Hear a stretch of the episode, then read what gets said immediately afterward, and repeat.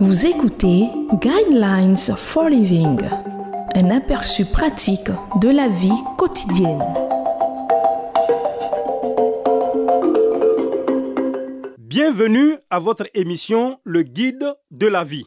Le thème que nous allons aborder dans cette émission est qu'est-ce qu'un véritable ami? Je ne vous appelle plus serviteur parce que le serviteur ne sait pas ce que fait son Seigneur, mais je vous ai appelé ami parce que je vous ai fait connaître tout ce que j'ai appris de mon Père. Jean chapitre 15, verset 15. Qu'est-ce qu'un ami ou une amie? Un proverbe du Moyen-Orient répond à la question en ces termes. Un ami est celui à qui nous pouvons partager le contenu de nos cœurs, la paille dans le grain, sachant que des mains très douces passeront tout au crible et ne garderont que ce qui vaut la peine d'être gardé, et avec un souffle de bonté laissera partir tout le reste. C'est une bonne définition. Combien de véritables amis avez-vous? La plupart d'entre nous avons des relations tendues et brisées.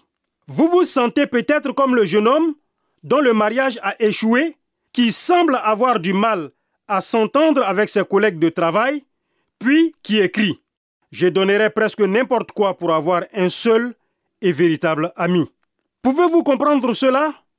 Est-ce que nous nous attendons à ce que quelqu'un nous lègue une amitié un peu comme un héritage qui proviendrait d'un bienfaiteur inconnu? Mais cela ne se passe pas ainsi. Comme tout ce qui a vraiment de la valeur, les amitiés demandent autant de travail que de risques. L'amitié commence lorsque vous tendez la main à quelqu'un. Proverbe chapitre 18, verset 24 dit Celui qui a beaucoup de compagnons les a pour son malheur. Serait-il possible que cela soit votre problème? Le général américain George Patton était un homme de grand talent, mais il avait très peu d'amis. Un de ses biographies dit à son sujet Il a obtenu le grade de général, des médailles et la gloire, mais il n'a jamais réussi à se faire des amis. C'est étrange, n'est-ce pas?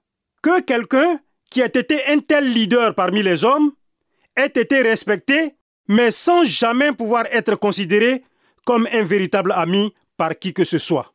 Une personne isolée et séparée des autres n'a pas beaucoup d'amis. Peut-être désirez-vous des amis, mais il semble que le résultat est que vous n'en avez pas.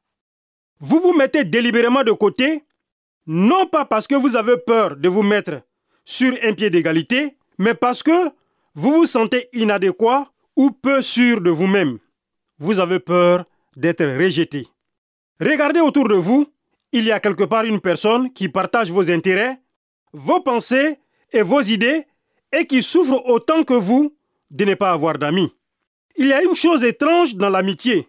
Deux personnes peuvent appartenir à des milieux sociaux différents, à des générations différentes et même à des cultures différentes, mais elles sont pourtant unies par une amitié qui passe au-dessus de toutes ces indifférences être vulnérable l'un envers l'autre est un élément essentiel d'une véritable amitié.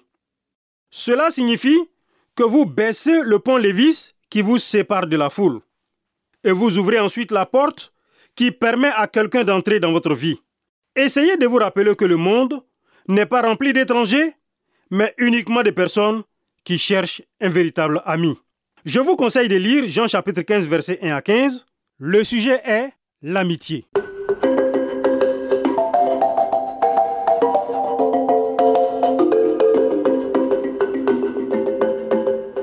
Vous venez de suivre Guidelines for Living. Pour en savoir plus sur l'émission, veuillez contacter la station que vous écoutez.